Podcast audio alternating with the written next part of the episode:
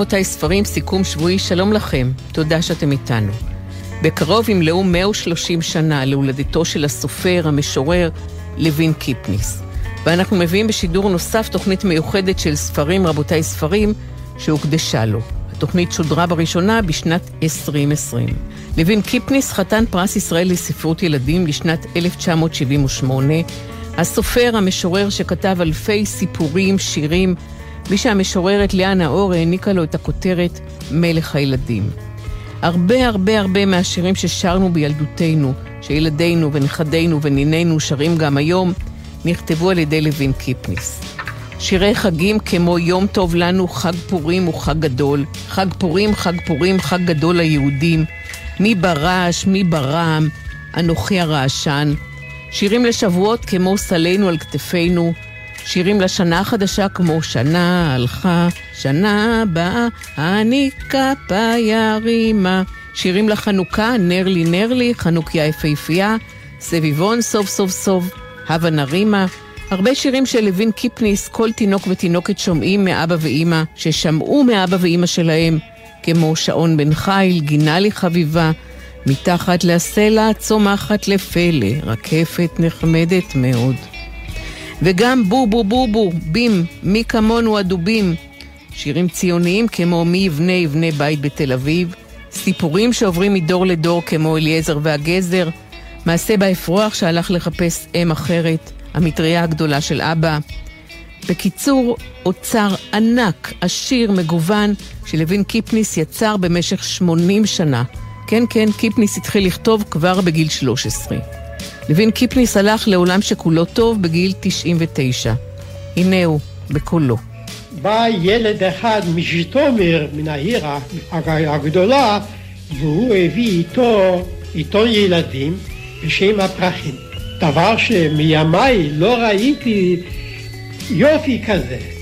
נייר לבן, מבריק, יפה, עם ציורים ועם סיפורים ושירים מסוג אחר לגמרי, שאף פעם לא, לא קראתי את זאת.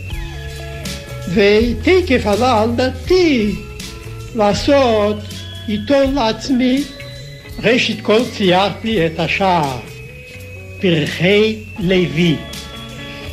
ואחר כך חיברתי סיפור, חיברתי שיר. כמה היית? ב-12. וכל מיני חידות וכל מיני הדברים השייכים לעיתון. ואז אספתי את החברים שלי? וקראתי לפניהם סיפורים ואפילו התחלתי סיפור בהמשכים.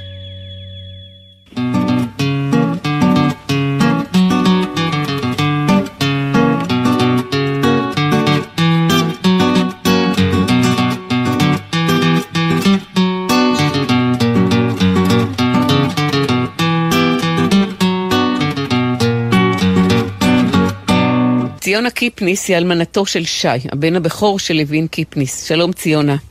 שלום רב. את היית ועודך חלק מאוד משמעותי ממשפחת קיפניס מאז שנת 1959, כלומר לפני 59 שנה. נישאת לשי קיפניס, שהיה הילד הראשון בארץ ישראל, שנשא את השם שי. 59 שנה משנת 1959. בכלל אפשר להגיד, ציונה, שלתאריכים אפשר לייחס הרבה משמעויות בנתיב הפלא של לוין קיפניס. כן, אה, לוי קיפניס נולד בראשון לאוגוסט, שבאותה שנה נפל בדיוק על ט"ו באב, ב-1890, באושומיר, עיירה ליד ז'יטומיר. ובראשית אה, ילדותו הוא לא דיבר עד גיל שלוש. כשמלאו לו שלוש, אימא שלו לקחה אותו לרבי מצ'רנוביל, שהגיע לביקור ב- אה, בעיירה, והרבי המליץ לשים לו שתי עלוקות על שתי רקותיו, ש... וכשהן uh, תנשורנה, אז הוא יתחיל לדבר. וגם שם את ידיו על ראשו וברך אותו. וכך היה. באמת אחותו הביאה שתי עלוקות מהנהר, שמו לו על רקותיו, נשרו העלוקות, והוא החל לדבר בדיוק בגיל שלוש. מילתו הראשונה הייתה מאמה. כמובן דיבר אז ביידיש, עברית הייתה שפת קודש, רק לתפילה. ובעיירה היה קיוסק כזה של אה, דודו, ששם הוא ראה חוברת ללימוד עברית. וכבר ב... בגיל צעיר ביותר הוא הוקסם מהחוברת הזאת וקנה אותה ויצר לעצמו פינת עבוד פינה בעליית הגג מעל uh, ביתו שהיה כולו עשוי מעץ. הרצפה הייתה מנסורת שהיו מחליפים אותה מדי, מדי חודש וכמובן שהגג היה כולו קש אבל הוא יצר לו שם פינת, פינת מסתור כזאת. אסור היה בכלל לדבר בעברית, אבל הוא למד את השפה העברית, וכבר בגיל עשר הוא כבר כתב את שירו הראשון. השיר הילד וגדו, הילד ומזלו. את יודעת, לא הרבה אנשים יודעים שהמילה גד פירושה מזל, אבל זה, זה כמו במפעל אומרת... הפיס, חיש גד, לא, לא חיש לא, גד, לא. זה כן, מזל כן. מהר, אז כן. אני אומרת, הילד וגדו, הילד ומזלו. והשיר הוא, הולך ילד לבדו בין רסיסי טל, מחפש הוא את גדו בין מאורות על. אין בצפון בדרום, אין במרחק ים, שור למזרח מרום, תמצאהו שם. זה מורגש שזה מספר, שור זה הבט למזרח, והנה הוא כבר מביט למזרח, הוא כבר רואה את עצמו בארץ ישראל, הוא כבר ציוני. בגיל... ציוני בגיל עשר. כן. ואת השיר שנה הלכה שנה באה, הוא כתב כששי נולד? באה, אה, למעשה הוא נכתב כאילו בשנת לידתו של שי, זה גילוי לאחרונה של אליהו הכהן, ושהוא ממש את השיר הזה כתב לכבודו של שי, והוא גם אה, חתום שם באחד הפסבדונים שלו, אבישי, ולא לוין קיפניס. אגב, היו לו, אני לא מגזימה, עשרות פסבדונים, בגלל אופיו הצנוע. הוא היה כל כך צנוע, הוא הסתתר פשוט מאחורי המון שמות שונים. בין היתר יש לו אבישי ואביטל ואבטליון וגשמיאל, בלי סוף אה, פסבדונים. אפשר להגיד שלוין קיפניס בעצם ניבא את השואה, ציונה? שהוא כתב על השואה עוד 아, אה, לפני שאפשר היה לחוש את זה? כן, זה סיפור מדהים. בהיותי ילדה בת שש בקיבוץ עין חרוד, זכיתי לקבל מתנה ליום הולדתי השישי מאבא שלי, דוב יזרעאלי, שהיה מאיש... שייך היה לחבורת העמק וממייסדי עין חרוד וחברי עין חרוד הוותיקים והוא, כשמלאו לי שש שנים, הקדיש לי ספר של לוין קיפניס, יונה ויונה. הספר מצוי איתי עד היום ועם ההקדשה לציונת, לציונתי החביבה במלאת לך שש שנים באהבה רבה מאבא. כבר בגיל שש הכרתי את לוין קיפניס. עכשיו נשאלת השאלה איך בכלל חבר קיבוץ יכול להביא מתנה, מאיפה יש לו כסף. כשהיה נוסע לישיבה לעפולה היה מקבל אה, כמה פרוטות לסנדוויץ', וזה היה סנדוויץ'. וכשמלאו לי עשר שנים, שוב קיבלתי סנדוויץ' מאבא שלי, את הספר בנתיב הפלא. וזאת אגדה מופלאה על ילד וילדה שנחטפים מהוריהם על ידי קלגסי היטלר, הוא כבר כותב שם, ונזרקים ביער כדי שהם אה, ימותו בקור או, או יטרפו על ידי חיות. ובדרך מילוט מיוחדת הם מצליחים להגיע לארץ ישראל בערב חנוכה. אגדה ממש מופלאה. הספר הזה במשך שנים זכרתי אותו היטב, לוין קיפניס גם הקדיש לו יותר, כי על אף שנת הצנע הוא הטביע באותיות מוזהבות את שם הספר על הכריכה. לא היה כסף לביצים ולבשר, והוא הטביע באותיות זהב, זה מדהים. נכון. כאשר לוין קיפניס הגה את הרעיון להקים מרכז לספרות הילדים, כשהרציונל מאחורי הרעיון הזה היה להעלות את קרנה של ספרות הילדים בארץ. וכאשר אנחנו דיברנו איך נקים את המרכז הזה, ודבר ראשון עשינו רישום של כל יצירותיו. וכמו שאני ככה רואה את הספר הזה, שמאוד אהבתי, אני רואה שהספר יצא לאור ב-1939. כלומר, הספר נכתב ב-1938, ואנחנו פה שמענו על השואה רק בסוף 41-42. ושאלתי אותו, האם ניבאת את השואה? ואז הוא ענה לי במילים שאני זוכרת אותם, אני ממש רואה אותו. אומר לי, פרעות קישינייב יושבות על כתפיו, על כתפיי עוד מילדות. לילה אחד נדדה שנתי, חשתי צורך אז לכתוב. ישבתי, והעיפרון כתב מעצמו, והמשיך לכתוב עד אור הבוקר. עם אור ראשון סיימתי את הספר. חשתי הקלה גדולה והתרוממות רוח. הרגשתי כאילו ירדה השכינה והכתיבה לו את הספר. ועוד חשבתי על זה שביאליק כתב את בעיר ההריגה בהשראת פרעות קישינייב. ולוין קיפניס כתב בהשראת הפרעות האלה את בנתיב הפלא. אני שומעת כמה את נרגשת עד היום. אני מאוד נרגשת עד היום, אני פשוט רואה אותו ואני זוכרת את המעמד הזה. ולימים, לפני כתשע שנים בערך, הבת שלי שגרה בשמשית התבקשה להחליף מורה בכיתה ה' והיא החליטה שהיא תקרא בפני הילדים, ויש לה ספר בביתה, היא החליטה שהיא תיקח, תקרא בפני הילדים איזה אחד, כמה פרקים מתוך הספר, והילדים כל כך התלהבו ושאלו איך אפשר, איך אפשר להשיג את הספר, איך אפשר. אספתי את ארבעת בני קיפניס, אמרתי בואו נוציא את זה בכוחותינו ונתרום את זה למשרד החינוך. פה בבית שאני גרה בו, בבית המוגן, עשיתי ערב לכבוד השקת הספר. ורציתי לשתף את מישהו מהבית ב... בערב הזה. ופה אנחנו נוהגים, גם אני פה הנהגתי את קבלות השבת שלנו, ואחד הדיירים שלא ידעתי דבר על עברו, אה, אמר את, ה, את, ה, את ויחולו, וקרא את זה באותו שבת, וחשבתי לי, הוא יכול לקרוא טוב את, הס, את הקטע שאני רוצה שבערב הזה יישמע. ופניתי אליו, והוא ברצון רב, בא אליי לדירתי ונתתי לו את הקטע, והוא יושב וממרר בבכי. ואני אומרת לו, מיקי, מה, מה אתה בוכה? אני לא ידעתי שום דבר עליו. ואז הוא אומר לי, איך לוין קיפניס הכיר את בית הוריי?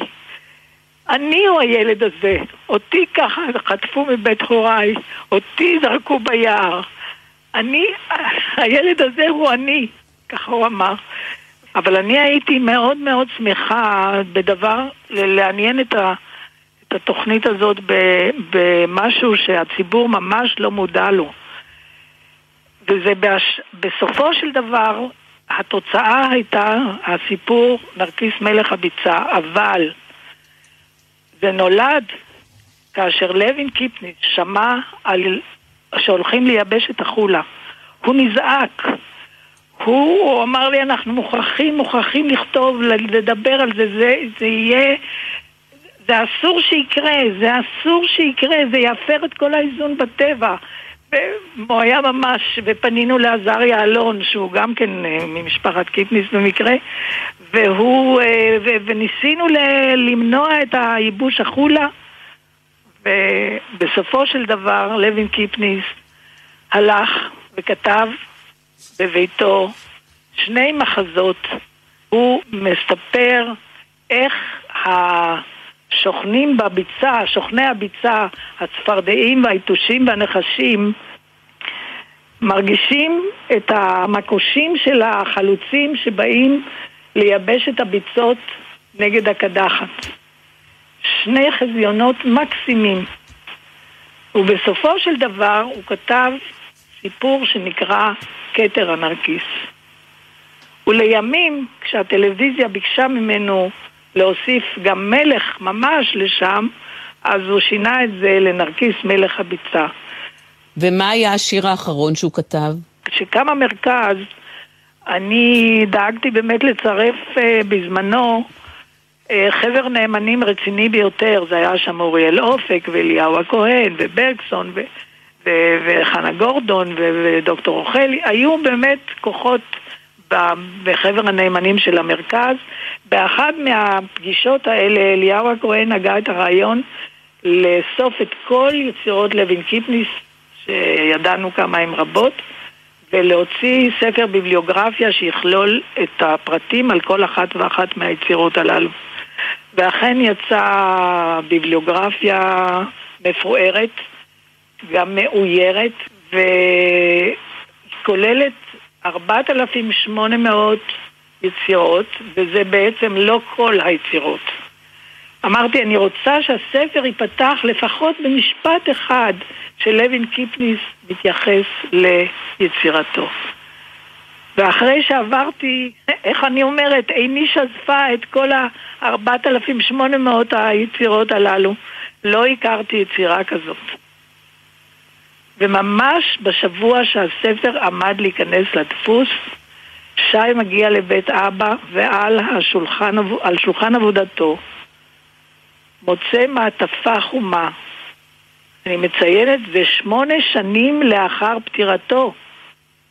מעטפה חומה, פותח אותה, אנחנו היינו עשרות פעמים על השולחן הזה. לא הייתה שם המעטפה הזאת, הופיע. כאילו הוא שמע את תפילתי ושלח לנו את המעטפה הזאת, ובה היה נייר ללא שורות, אך הכתוב היה בשורות ישרות, עם ניקוד, בכתב קליגרפי יוצא מן הכלל, מתוארך ב-20 לתשיעי 1989. השיר נקרא אסיף. מה הבשילו תלמי מזמוריי? ושדה סיפוריי מה הניב. גם זרעתי, גם קצרתי, ועתה, החוגה, חג האסיף. עוד יבשילו המון תלמי, עוד יניבו שירי מזמור. הווה אבצורה, הווה אזמורה, מנחת ערב לטפי צרור המור. תודה רבה רבה ציונה קיפניס. תודה שהיית איתנו ותודה על המפעל המבורך הזה שאת מובילה. תודה רבה. כל טוב. תודה לך, ציפי.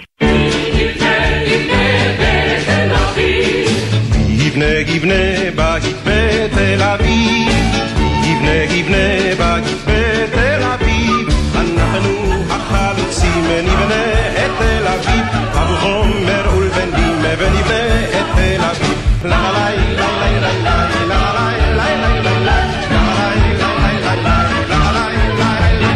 שלום פרופסור מירי ברוך, חוקרת ספרות ילדים במכללת לוינסקי לחינוך ובאוניברסיטה העברית. שלום מירי. שלום רב. איך אפשר לאפיין את הכתיבה של לוין קיפניס? הוא כתב אה, מחזות והוא כתב שירים והוא כתב אה, פרוזה. אה, מבחינת אה, ז'אנרים הוא כתב כמעט הכל. מה שכן מאפיין אותו זה תכנים. אה, אדם הגיע לארץ ומצא ארץ ללא שירים, וכיוון שהוא עצמו היה אה, מאוחר יותר מעורב בעולם הגננות בגלל אה, אשתו, אבל עוד לפני כן הוא פשוט שמע, שמע את הגננות מלמדות ילדים שירים או בגרמנית או בעברית מלעילית והוא פשוט החליט להתגייס לכתוב שירים. ובהתחלה זה היה מעין צורך כזה, כאילו הוא ענה לאיזה צרכים שביקשו ממנו, אה, אבל אחר כך זה פשוט מילא אותו לגמרי, הוא, הוא ישב וכתב בלי סוף. אה, ומה שמאפיין אותו, אני חושבת, יותר מכל, יש הרבה מאפיינים, אבל מה שמאפיין אותו בלי סוף זה העניין של האופטימיות. אדם היה אופטימי חסר תקנה עד גיל 96, באמת ילד. וגם אה, הוא לא נתן ל, לאנשים לסכסך את נשמתו, זאת אומרת, אה, היו מלחמות, אה, מלחמות שפות, היו מלחמות חינוכיות, היו מלחמות מכל הסוגים שאפשר, וכל מה שאפיין אותו כל הזמן זה היה ניסיון ליצור שעטנז כזה, שכולם אכן יאהבו אותו, ואכן כולם אה, יקבלו את היצירות שלו. וזה אולי חלק מהעניין שמסביר את התופעה הזו, הבלתי מתקבלת על הדעת לכל הדעות, לא רק בארץ אלא גם בעולם, שהאדם הזה אה, מושר במשך מאה שנה. אבל אה, הוא, הוא, הוא, כתב, הוא כתב לכולם, הוא כתב לדתיים והוא כתב לחילונים. בעולם שלנו כרגע, אה, אחרי מחקרים שעשו סטודנטים שלי, מסתבר שהוא, כמובן, זה בכלל לא מוטל בספק, שהוא המשורר לא רק שכתב הכי הרבה, אלא שהשתמר הכי הרבה, ובגנים של הממ"ד שרים עד היום 24 שירים שלו, ובחינוך הכללי 19 שירים. ואין שום משורר שמתקרב לזה אפילו. אתה מלמד שיר כמו סביבון סוף סוף סוף, שאין אדם שלא מכיר אותו, נניח. אה, שלמד בארץ, או שנה הלכה שנה הבאה, או סלינו על כתפינו, או, או חד גדיה וכדומה. זה מין פס קול כזה של כל הילדים שגדלו בארץ. אבל תשאל ילד מי כתב את השירים האלה, וכתשובה מוחצת תקבל את התשובה ביאליק.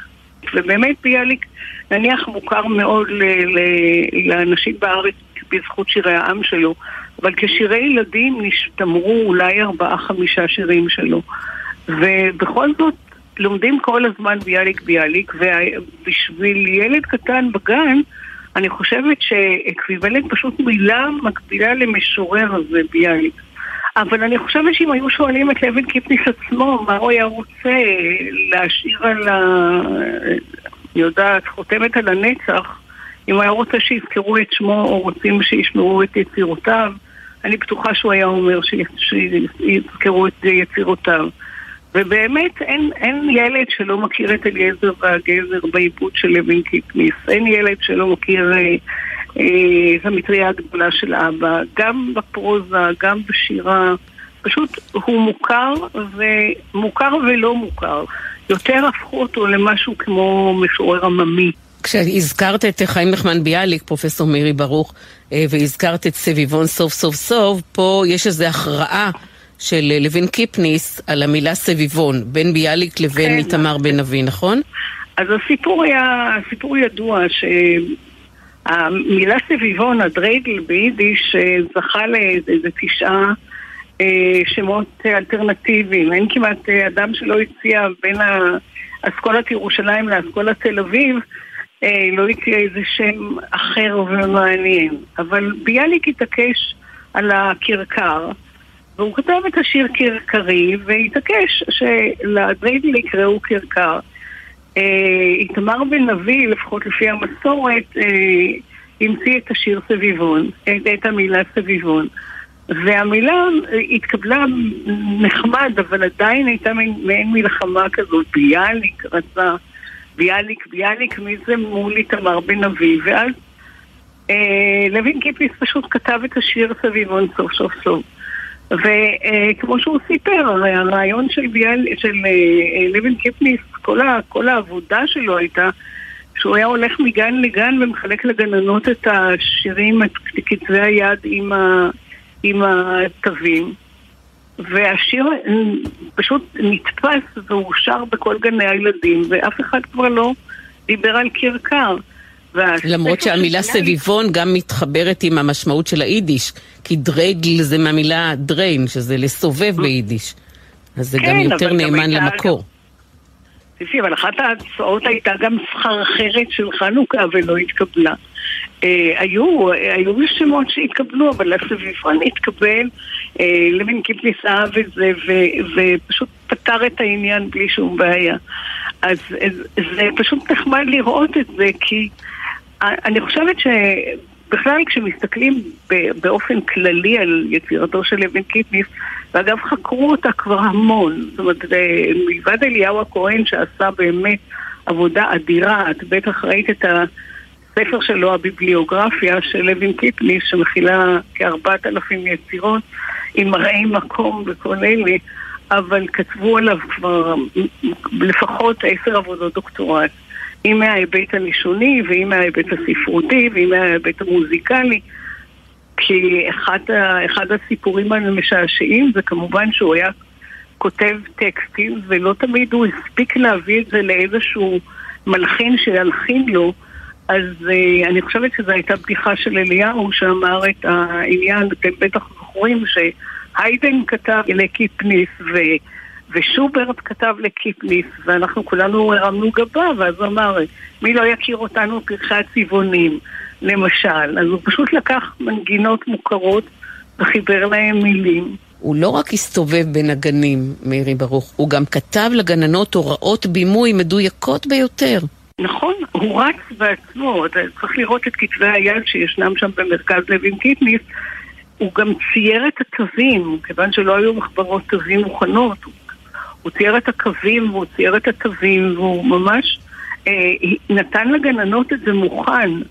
אה, כדי שהם יוכלו לבצע את זה מיד. וברוב, בחלק מהמקרים הוא בעצמו סיפר שהוא... אה, היא נתבקש על ידי גננת, נניח, לשיר ל... הוא סיפר את, זה גם על ט"ו בשבט נדמה לי וגם על, אה, על חד גדיא, שזה באמת דבר מדהים העניין הזה של חד גדיא. אולי זה השיר שהכי הכי הכי מייצג אותו, מפני שהשיר הזה במקור הוא הרי שיר נורא אכזרי. וכל אחד מכה את האחר עד שמכה ומכה ומכה והורס עד שהקדוש ברוך הוא מציל את כולם ועשו מזה אלגוריה לעם ישראל וזה הגדי וכולי. הוא לקח פשוט בדיוק, בדיוק את כל המרכיבים של חד גדיא המסורתי ובנה מהם אה, שיר שבנוי מזה שכל אחד מצטרף אל האחר, מהגדי אל החתול, לכלב, אל, אל, אל השור, אל, אל הנחל, אל המים, אל המקל, ובסוף בונים מושב בישראל.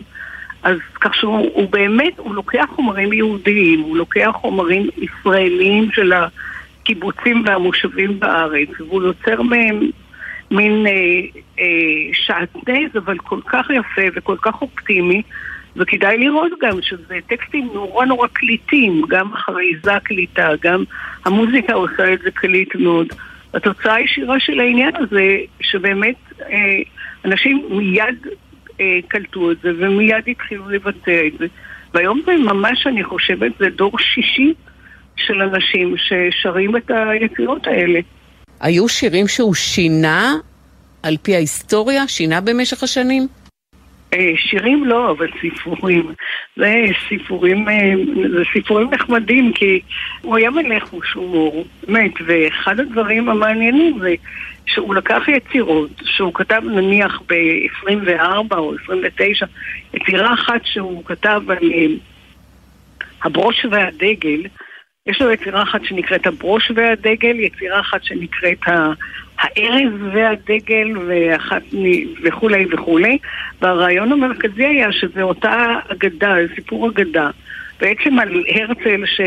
שבא לפגוש את הקיסר ונטע את העץ הידוע בארזה אז בהתחלה הוא כתב על הברוש, כי הברוש משום מה נראה לו מאוד דומה להרצל, גבוה ו- ו- ומבריק וחכם, ו- ו- אז זהו, ואחר כך כשכרתו אותו, וזה היה נורא ואיום, אז כרתו ממנו אה, אה, קטעי עץ ועשו מהם דגלים כשפתחו את האוניברסיטה העברית ב-1929. אז זה סיפור אחד. ואחר כך, אה, לקראת קום המדינה, הוא מספר על הארז, את אותו סיפור עצמו, והוא מספר שוב שכרתו את, את הארז וכמה זה היה נורא וכמה זה היה נורא לזה, אבל כרתו מה, מהגזע שלו, עשו מוטות ואלה שימשו דגלים כשהכריזו על, על הקמת המדינה וכך, וכך הלאה וכך הלאה. זאת אומרת, זה קרה אצלו גם במחזות, זה קרה לו בפרוזה ולא בשירה. ולסיום, פרופסור מירי ברוך, ספרי לנו על ההיכרות האישית שהייתה לך עם לוין קיפניס, האיש קטן הקומה והכל כך מוכשר. ההתחלה שלי איתו הייתה בכלל אחרת, כי בצבא אני שירתתי, בעצם עוד קודם, למדתי בסמינר, ולמדתי עם נטע, עם ביתו הקטנה. וגרנו יחד כמורות חיילות בבאר שבע. ואז בשבילי זה היה מין כזה נץ גדול, העניין לפגוש את לוין קיפניס כבר אז, תביני, היום אני בן אדם מבוגר מאוד, אבל אז הייתי חיילת בת 19 ו... וזה היה, מה זה, ואז פגשתי את האיש, היה מלא חוש הומור, אה, נתן לי ישר ספרים שלו, והיה לימים כמובן, כל השנים הייתי ספק בקשר לו, אבל אחר כך, ב-20 השנים האחרונות היית, הייתי די קשורה לעולמו. גם בגלל הארכיון שהוא העביר לנו, גם בגלל סטודנטים שהוא uh, עזר להם להדריך. הוא תמיד קיבל אנשים בשמחה גדולה כל כך. ו, ותמיד הוא גם מצא לו את, ה, את החריזה הנחמדה לתת, אה, לכתוב הקדשות, יש לי את ה, כמה ספרים שלו, כל אחד עם הקדשה יותר משעשעת.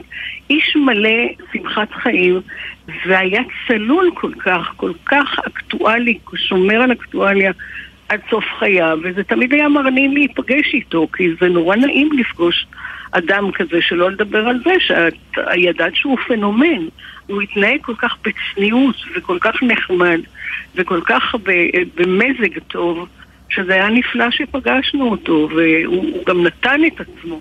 אז לכן גם כל כך, אה, כל האירועים איתו היו מקסימים. כאן כמובן המקום להזכיר את נורה זיטנר, שהלכה לעולמה לא מזמן, והיא כל כך אהבה לשיר את השירים שלו, וזה היה כל כך יפה, והוא שמח עם זה כל כך.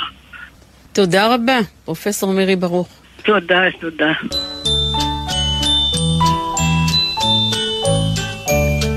גינה לי, גינה לי, גינה לי חביבה, כל פרח בה פורח, כל צמח בה צומח, גינה לי, גינה לי, גינה לי חביבה.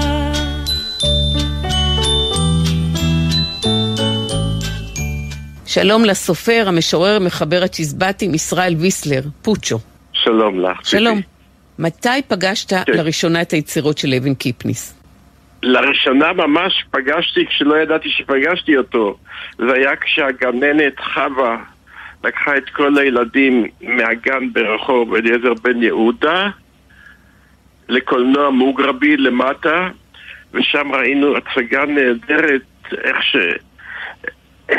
מושכים ומוציאים גזר מהאדמה והוא לא יוצא וקוראים לכלב ולחתול ולילדים ולכולם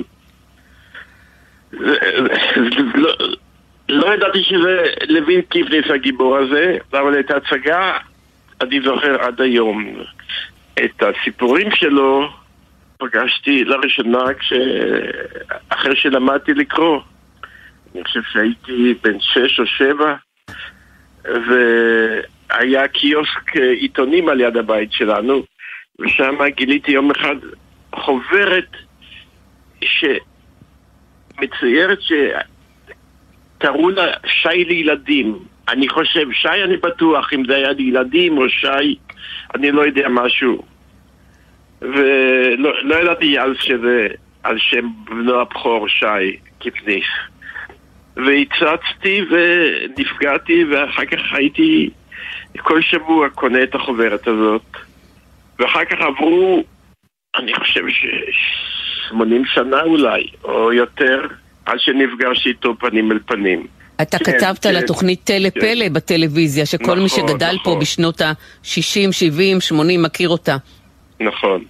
זו הייתה תוכנית, אה, נדמה לי הראשונה, סדרה הראשונה שהטלוויזיה שלנו עשתה לילדים, והיא הייתה מבוססת על סיפורים לילדים, אבל זכיתי להכיר אותו בגלל שהוא אה, הגיע, אני חושב שזה היה לגיל 95, או החליטו לעשות לו חגיגה, וביקשו ממני להכניס אה, אותו לתוכנית. ואז אה, כתבתי תסריט, ולשם כך נפגשתי איתו. ובאתי אל ביתו ואני בא לבית, הייתה לי הכתובת. רחוב ברנדס שלוש. ברנדס שלוש, בר, כן. ברנדס שלוש. המיוחד בדלת שלו, שהעינית היא בגובה הבטן שלי. הוא הנמיך את העינית, עקר את העינית ממקומה, רואים שם איזה טלאי של עץ בגובה העיניים, ורואים שהעינית נמוכה. אחר כך כשנכנסתי הביתה וראיתי את הגובה שלו ושל אשתו, אז הבנתי למה הנמיכו את העינית. אני רק עד היום לא מבין איך הוא הכיר אנשים לפי הבטן. או אולי, אולי ללוין קיפי זה גם מתאים שהיה לו חשוב להכיר דווקא ילדים שבאו אליו. הוא דיבר וסיפר, ו...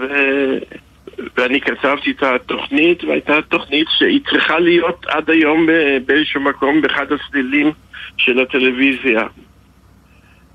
אפשר לראות אותה ביוטיוב, למשל את השיר ילד פלא, ילד פלא, או כן. שיר שאפשר אה, לראות זה- אותו היום כן. בכל מיני ביצועים, בין השאר יגאל בשן. כן.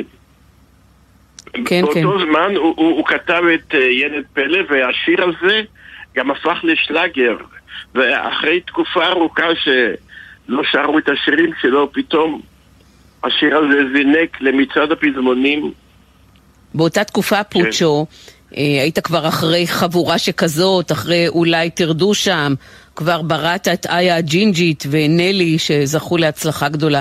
עכשיו מופיע הכרך החמישי של האוטוביוגרפיה שלך, בחיי, אבל כשנפגשת נכון. אז, כשנפגשתי איתו אז, אה, על, עליי לא דיברנו. אנחנו היינו מתראים ויהודי כל כך נחמד, כל כך צנוע וענב. הוא ואשתו דבורה, גם כן אה, אישה מיוחדת במינה. יום אחד ברחוב אני פוגש אותה והיא אומרת לי, פוצ'ו, אני מוכרחה לספר לך מה שקרה לי. ואם היא מוכרחה, ואנחנו כבר חברים, אז תפאדל, ספרי. והיא אומרת, אני הבוקר יצאתי לבקר חברה שלי, קבענו להיפגש מוקדם בבוקר, ואני עוברת ליד הגן בפינת ברנדס, ואני אה, שמעתי את הילדים שרים את אה, שיר הרקפת. מכירה אותו. מתחת לסלע צומחת לפלא, רקפת נחמדת מאוד. והיא אומרת, וכל כך שמחתי, כי זה שיר שבעלי כתב לפני אולי 80 שנה או יותר, או פחות, אה, פחות או יותר, והנה עד היום ילדי ישראל שרים אותו, והיא נכנסה לגן, היא הכירה גם את הגננת, ושמעה את השיר עד סופו, ואמרה לילדים, נו, יפ, ילדים, תדעו לכם שאתם שרים יפה מאוד, אבל יש לי שאלה, אם אתם יודעים מי כתב את השיר היפה הזה. אז כל הילדים צעקו, יודעים מי כתב, יודעים. אז היא אומרת לי, תראה פוצ'ו, ילדים בני ארבע, חמש כבר יודעים שבעלי לוין קיפניס כתב את השיר הזה. איזה ילדים חכמים יש לנו עכשיו? אני אומר, בטח חכמים. אם, אם הילדים שלי הם בגיל שלהם, אז הם שלא יהיו חכמים. ו- והיא אומרת לי, אה, ואני, אני, אבל רציתי לשמוע איך הם מבטאים את השם שלו, אז אמרתי, כן, אם אתם יודעים, אז איך קוראים לו? אז כל הילדים, כל כולם צעקו בקול ביאליק.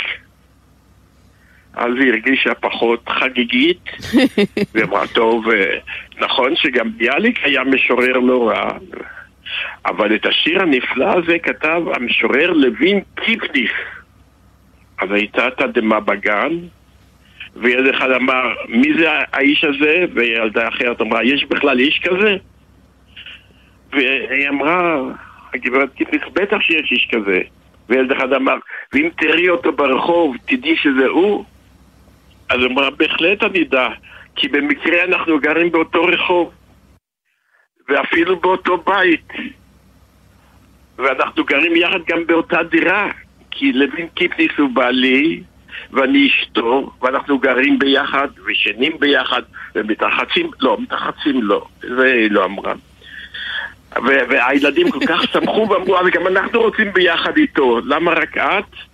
תביאי לנו אותו, תוכלי להביא אותו.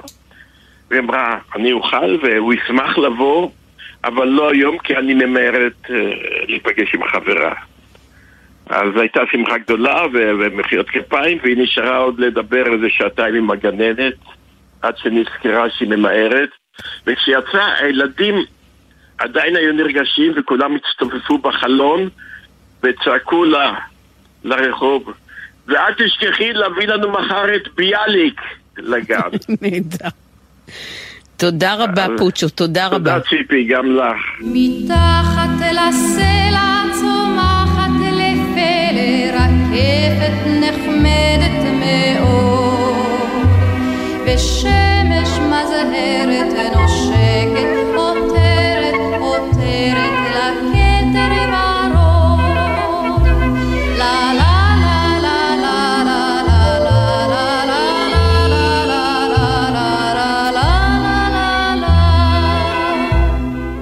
שלום למאייר, לסאטיריקן, לכותב, דני קרמן. שלום ציפי. אתה קשור ללוין קיפניס ביותר מדרך אחת. כן, וזה למרות שבשונה ממירי, אני לצערי, וזה באמת אה, צער גדול, מעולם לא פגשתי אותו. בתור ילד אני הייתי הילד הקלאסי שהכיר את השירים שלו. אני באמת, אני היום אחרי, אחרי מה שמירי אמרה בכל, בכל כך נכון ו, ועם ידענות, מיותר להגיד על, על המקום הבאמת מיוחד, אני לא יודע אם יש עוד בעולם תופעה כזאת של מישהו שממש היה אה, אה, בנה עליהם של שיר, שירים לילדים, בעיקר לילדים צעירים. לפני אה, כמה זמן העליתי באתר שלי ספר שכילד הוא מאוד השפיע עליי. אני לא בטוח שהוא השפיע עליי להיות באמת החלוץ הנפלא הזה שהם כל כך רצו, וכשאני אומר הם, אני מדבר על, אה, על אה, לוין קיפניס ונחום גוטמן, את נחום כן הכרתי. זה נקרא, ספר שנקרא עלה ובנה. אני חושב שזה גם היה פעם משחק, משחק קלפים כזה, מין לוטו כזה, שבו מספרים, אני ממש זוכר את זה היטב מהילדות, על שני ילדים שעולים לארץ ישראל, קוראים להם דורי ודפנה. הם, אה, אבא שלהם, כפי שכותב לוין קיפניס, הלך למלחמה ואימא אין להם, נלקחה בשבי ובית אין להם, נהרס בפצצה ולא נשאר להם דבר מלבד עציץ פרחים אחד וכבשה קטנה אחת. הם לא ידעו איך להגיע לארץ ישראל ואז הכבשה אה, פתחה את פיה ואמרה קומו ולכו אחריי. שמעו ילדים, כיבדו את הכבשה מרוב שמחה קמו ויצאו לדרך. באתר שלי אני כתבתי שכבר מזה אנחנו לומדים שהכבשים מובילות את העם, זה לא רעיון שהתחיל היום. קומו ולכו אחריי, אמרה הכבשה. אחר כך גם ציפור עוזרת להם להתקדם, ובסופו של דבר הם מגיעים לארץ, הם בונים אותה, הם נמצאים בכל מקום, רואים את זה בציורים הנהדרים גם של נחום, עד שבסוף אה, זה נגמר כמובן בחלום בית המקדש. באמת זה מתחיל מאוד עצוב, ובסוף הם מקבלים נכון. שני מכתבים, לילדים דורי ודפנה, נכון. אביכם נפצע קל במלחמה, בקרוב יבריא וייסע אליכם. נכון, וכתוב רופא נכון. בית החולים. ולילדים דורי ודפנה, אמכם ברחה מן השבי והיא בדרך לארץ ישראל. נכון. מי חתום? משרד העלייה. אפילו עכשיו- הכבשה נמצאת שם בסוף, לא שחטו אותה נכון. ולא העלו אותה לעולה, גם היא חוגגת. את האפי אנד הזה. כן, ומה שיפה שהמכתבים האלה הגיעו אחרי שהם, שעזרו כמובן ל... לשלוח תפוזים מארץ ישראל והם עטפו אותם בניירות, אז שם הם החביאו את ההודעה שלהם שהם מחפשים את ההורים, ועל כן הגיעו שני המכתבים האלה שאת אה, סיפרת עליהם. זה יוצא מן הכלל. עכשיו, אה, בינתיים עברו שנים, לוי קיפניס אה, נשאר בתודעה שלי כמו של כל ילד בגילי, אבל באמת מאוד מאוד מאוד מאוד חזק. ואז אה, אנחנו פתחנו את הדבר שנקרא דבר אחר, ויום אחד הגיע אלינו למערכת מכתב, והמכתב היה מלוי קיפניס. אני הייתי בשוק. אני אקרא לך את המכתב, הוא כתוב נורא יפה, המכתב עצמו כתוב מאוד יפה. אה, לכבוד מערכת דבר אחר. בכאן חרוזים חרולים בשביל דבר אחר, הפושט טלפיו פוסל כשר, ואחרי חטאי זולת מחזר.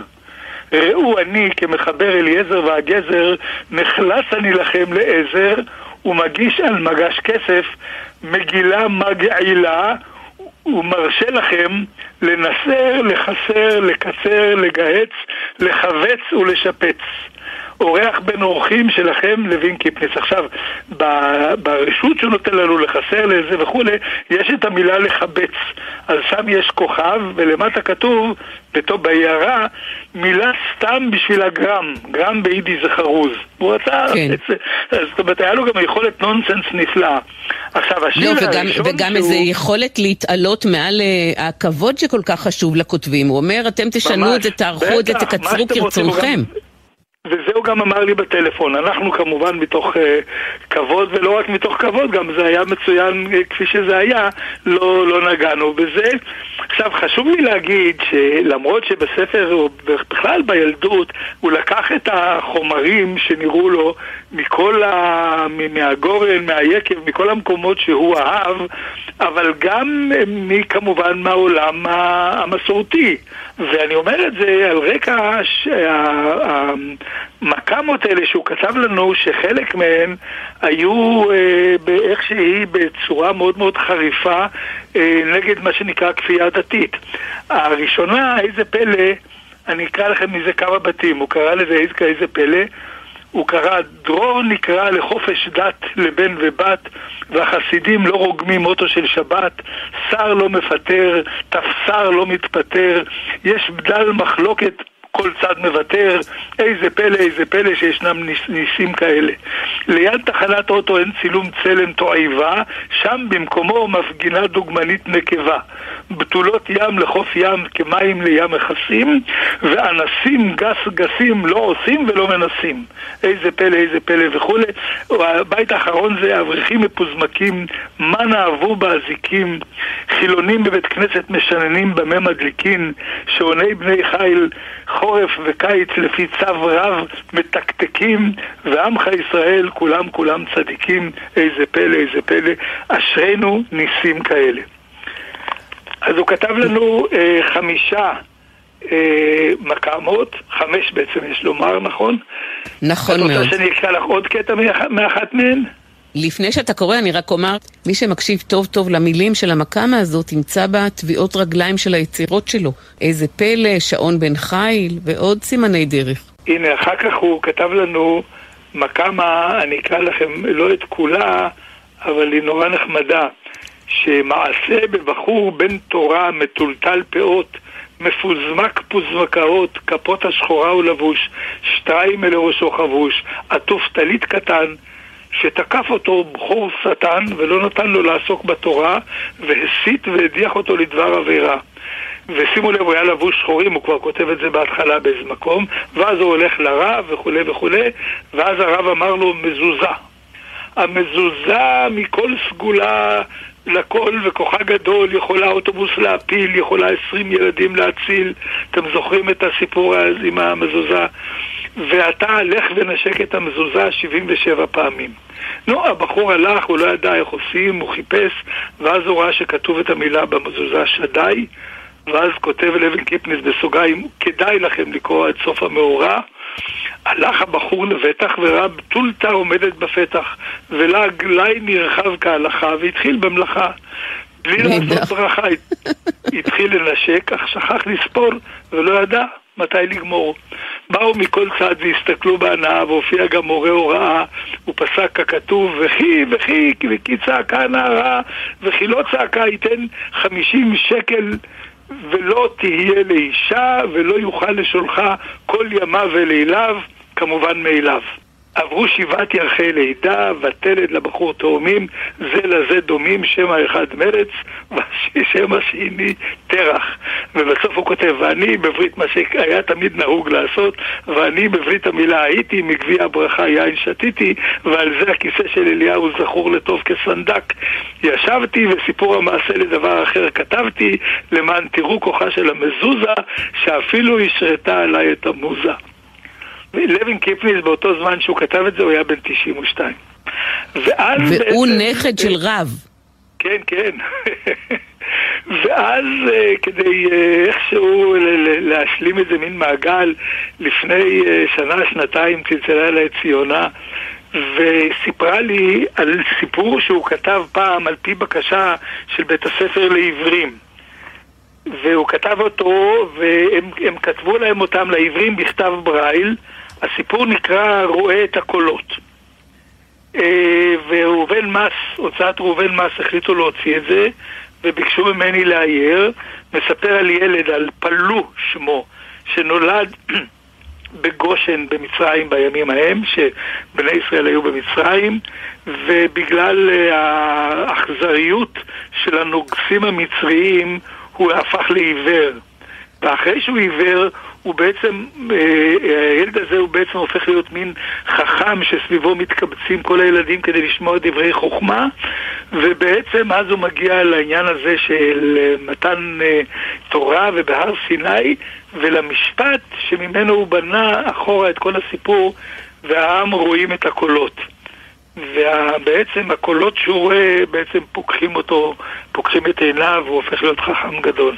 ספר אה, נפלא ואני ציירתי אותו לא מזמן. דני קרמן, תודה רבה. תודה, תודה.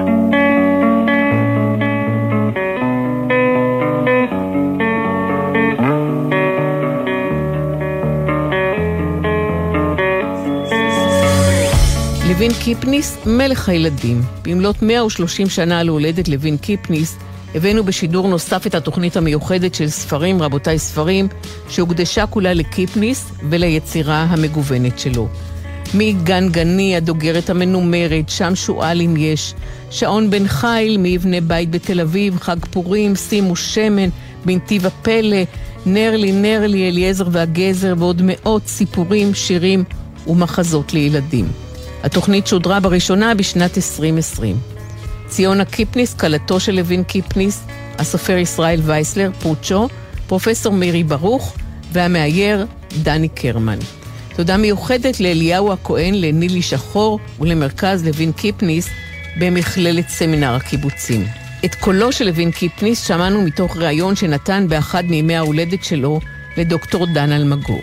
כתובת המייל לתגובות שלכם, ספרים, גון גרוס 1, כרוכית קום. דף הפייסבוק שלנו, ספרים, רבותיי, ספרים בגלי צה"ל, מזמין אתכם לעשות לנו לייק. באתר גלי צה"ל, וגם ביישומון אפשר להזין שוב לתוכנית. הפיקו את התוכנית עמליה נוימן, דניאל סלומון, ורדי שפר, מאיה גונן ושחר עמית. הטכנאי היה בן רוטשטיין, והפיקוח הטכני היה אסף סיטון. אני ציפי גון גרוס, שתהיה שבת שכולה שמחה, בריאות, רוגע, אהבה, ואחרי השבוע מצוין.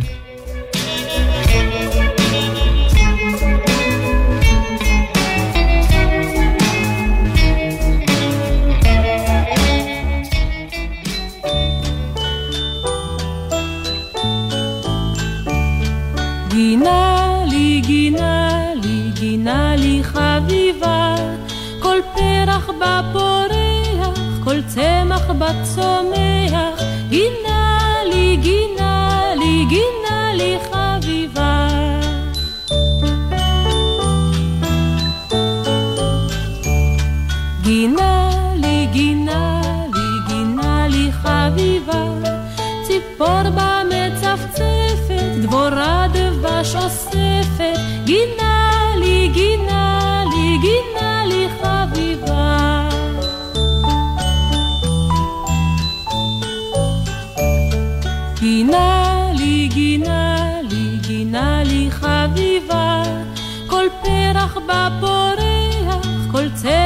צמח בה צומח, גינה לי, גינה לי, גינה לי חביבה.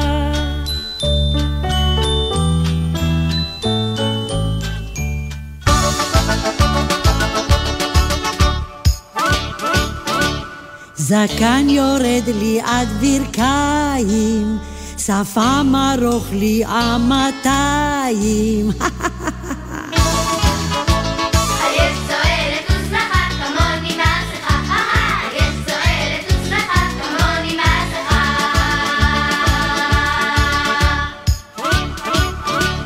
קרניים לי קרני התיש, שיניים לי שיני הליש. וואו!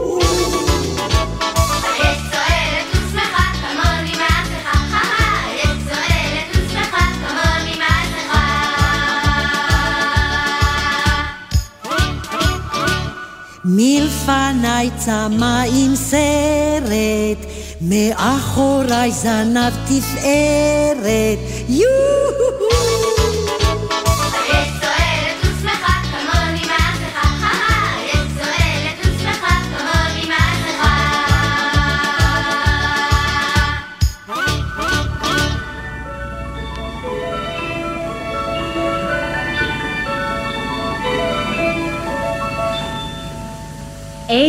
שעון בן חיל אשר... מה נשמע, נשמע, סוף השבוע. היית של החייל.